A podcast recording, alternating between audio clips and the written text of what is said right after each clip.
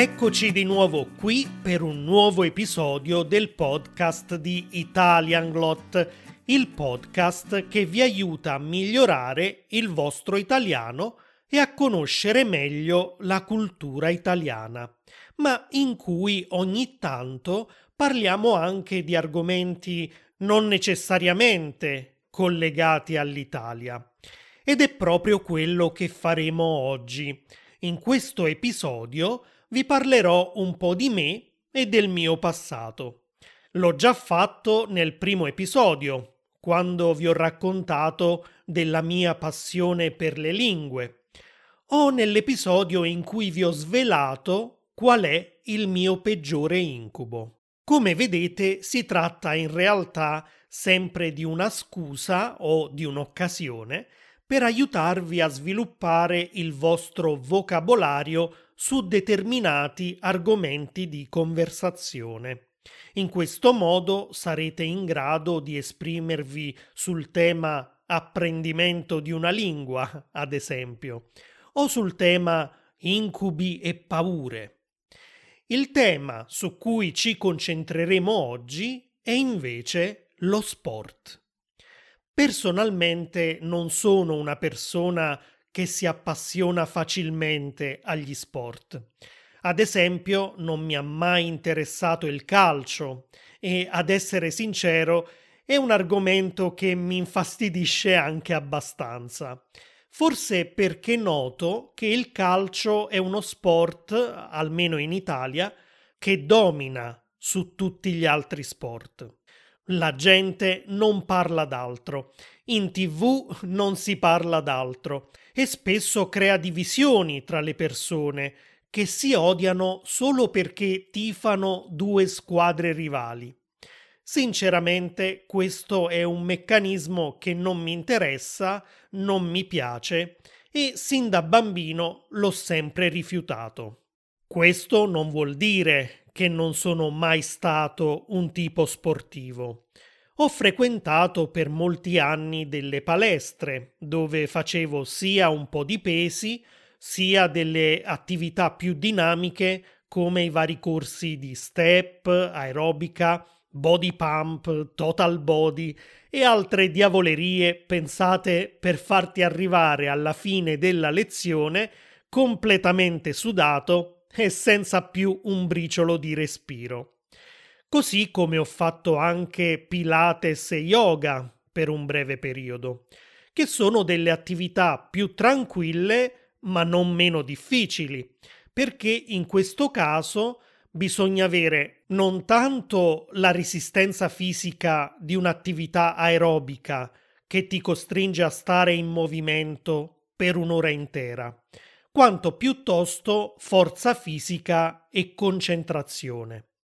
Lo yoga magari non ti toglie il respiro, ma può essere altrettanto stancante, soprattutto quando si cerca di controllare il proprio corpo per mantenere una posizione complicata per qualche minuto, mentre invece continuiamo a perdere l'equilibrio o comincia a mancarci la forza nelle braccia o nelle gambe.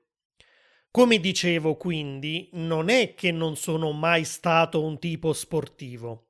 Semplicemente non mi appassionano gli sport agonistici, soprattutto quelli a squadre e soprattutto quelli in cui manca un elemento creativo, estetico. Devo confessare che quando in tv mi capita di vedere diverse persone che inseguono una palla con la gente che urla per incitarli a portare la loro squadra alla vittoria, cambio canale. Ma se mi imbatto in una gara di tuffi, ad esempio, allora mi soffermo a guardare perché lo trovo appunto uno sport creativo e bello da vedere, quindi soddisfa anche il mio lato estetico. Vedere questi atleti che fanno delle acrobazie lanciandosi a tantissimi metri di altezza mi affascina, così come mi affascina ancora di più sentire i commentatori che descrivono quelle acrobazie dandogli dei nomi particolari che non ho mai sentito prima e che spiegano la tecnica che c'è dietro. Forse perché in fondo sono una sorta di nerd anche nello sport e mi piace sempre imparare qualcosa.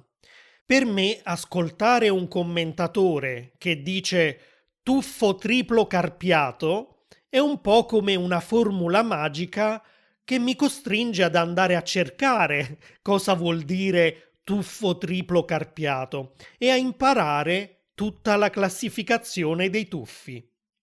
Ecco perché in tv mi soffermo a guardare delle gare di tuffi, di nuoto sincronizzato, di ginnastica artistica, di sci acrobatico o di pattinaggio artistico.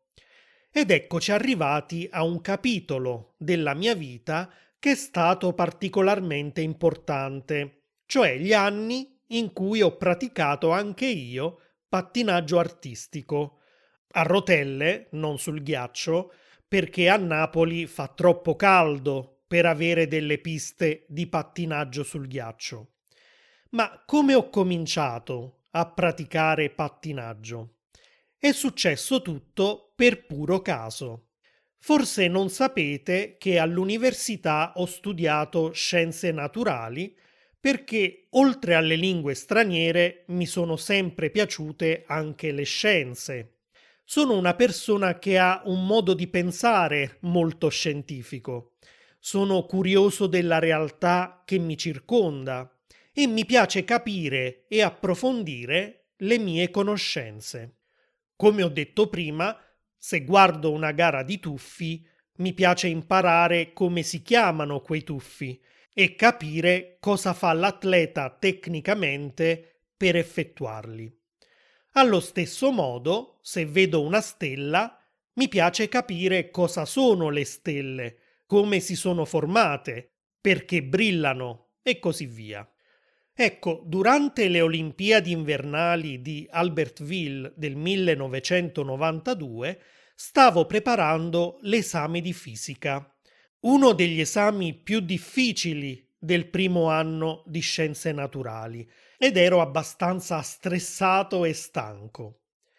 A volte mi capitava di studiare con la tv accesa e una sera stavano trasmettendo le gare di pattinaggio sul ghiaccio. Non so se era per il fatto che c'era la musica e che i pattinatori praticamente volavano sul ghiaccio compiendo delle difficoltà tecniche con una leggerezza e una bellezza incredibili, ma improvvisamente non sentivo più quello stress e quella pressione psicologica dovute al mio esame di fisica. Il pattinaggio mi calmava, mi rilassava, era terapeutico. E poi c'erano quei salti dai nomi strani: Axel, Tolup, Lutz, Flip, che, come avete capito, stimolavano la mia sete di conoscenza. A vederli sembravano quasi uguali, ma ovviamente non era così. Che differenza c'era allora tra un triplo Lutz e un triplo Flip? Morivo dalla curiosità di scoprirlo. Un'altra coincidenza di quel periodo era che una delle mie amiche all'università era proprio una pattinatrice. Aveva spesso partecipato ai campionati italiani ed era stata anche campionessa regionale molte volte. La mia amica era diventata quindi la mia guru, perché chiedevo sempre a lei di spiegarmi come si faceva un tolup o come si faceva un axel, ad esempio. Allora mi diceva L'axel è l'unico salto che si compie partendo in avanti. Il pattinatore si solleva in aria spingendo il ginocchio verso l'alto, poi incrocia le braccia sul petto e avvita le gambe per roteare su se stesso più velocemente. Sono leggi della fisica. Guarda un po' l'ironia della vita. Mi appassiono a uno sport dove tutto quello che avviene si spiega con le leggi della fisica mentre sto studiando proprio per l'esame di fisica. Ad ogni modo, visto che riempivo continuamente la mia amica di domande, ad un certo punto mi propone perché non vieni alla pista di pattinaggio a provare tu stesso qualche volta? Ed è così che sono iniziati i miei giorni da pattinatore. Un po' troppo in ritardo in realtà, perché poi mi hanno spiegato che per ottenere dei buoni risultati bisogna iniziare da piccolissimi. Alcuni bambini cominciano già a 3 o 4 anni. A me quindi mancava tutta la preparazione tecnica di base e non avevo molto stile, però avevo voglia di imparare e così in poco tempo ho imparato tutti i salti semplici. Salto semplice nel pattinaggio non vuol dire salto facile, ma è un salto in cui l'atleta compie un solo giro in aria. Poi ho cominciato anche a provare alcuni salti doppi, cioè quelli in cui si compiono due giri in aria. Insomma, ad un certo punto la proprietaria della pista di pattinaggio ha notato i miei progressi e mi ha proposto di partecipare a delle gare a livello provinciale e regionale. Ed ecco ritornare lo stress. Ero così contento di emulare quegli atleti che vedevo in tv e che ammiravo così tanto che volevo accettare la proposta, ma allo stesso tempo era come aggiungere altri esami alla lista, non solo quelli dell'università, ma ora anche quelli del pattinaggio sì, perché alla fine ho accettato e ho partecipato a diverse competizioni, ma ogni volta, prima di entrare in pista, stavo male esattamente come stavo male prima di un esame. Sono una persona molto emotiva e ansiosa, quindi al minimo stress mi viene il mal di stomaco, mi sento teso e ho voglia di scappare ma alla fine affronto sempre le mie paure, così come mi lanciavo in pista e cercavo di fare del mio meglio durante una gara di pattinaggio. A volte mi riusciva, altre volte era un disastro. Nelle note di questo episodio sul mio sito pubblicherò un piccolo video di una gara in cui sono riuscito addirittura a fare due axel senza cadere. L'axel è l'incubo di tutti i pattinatori perché è il salto più difficile e poi, come vi ho detto, si parte in avanti, quindi vedi il mondo che scorre verso di te, mentre quando salti andando all'indietro non provi la stessa paura. Ad ogni modo, gli anni del pattinaggio non erano solo gare e ansia. Era divertente passare tante ore al giorno ad allenarti con i tuoi compagni di pista. E poi c'erano i saggi di fine anno. Cioè, prima dell'estate si preparava uno spettacolo al quale si invitavano tutte le famiglie e gli amici degli atleti. Durante lo spettacolo si esibivano i pattinatori più bravi e si preparavano anche dei numeri collettivi. Forse ve ne ho già parlato in un altro episodio, ma un anno mi sono dovuto vestire da pantera perché ci esibivamo in un numero a tema ecologico, in cui ogni pattinatore indossava il costume di un animale diverso. Un altro anno ho dovuto interpretare una delle due sorellastre di Cenerentola in un numero comico con tanto di parrucca e fiocco sulla testa. Poi c'erano numeri dedicati alla città di Napoli, a film famosi e tanto altro ancora. Prima di concludere questo episodio, voglio parlarvi brevemente dei miei pattinatori preferiti. Negli anni in cui praticavo pattinaggio, io e mia sorella ogni anno registravamo su delle videocassette i diversi campionati europei, i campionati mondiali e le Olimpiadi e poi le riguardavamo cento volte. In queste competizioni ci sono quattro categorie. La categoria degli uomini, quella delle donne e quella delle coppie di artistico che compiono tutte quelle difficoltà tecniche di cui vi ho parlato, salti, trottole, sollevamenti e così via.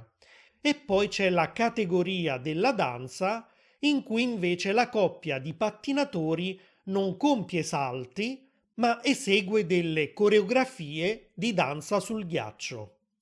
Ecco, tra le coppie di danza che mi piacevano di più e di cui vi lascerò qualche video nelle note di questo episodio, c'era la coppia di fratelli franco-canadesi Isabelle e Paul Duchesnay che preparava dei numeri bellissimi, spesso pieni di significato, anche politico, e che a volte infrangeva alcune regole del pattinaggio, per cui erano un po' rivoluzionari e innovativi.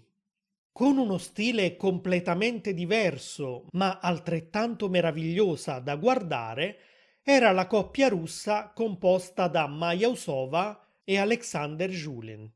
E poi c'era una pattinatrice francese, Surya Bonali, che anche se era bravissima a livello tecnico, non riusciva mai ad arrivare prima, soprattutto ai campionati mondiali e alle Olimpiadi finché una volta presenta in forma di protesta un elemento proibito durante la sua gara, il salto mortale all'indietro, che fa indignare i giudici.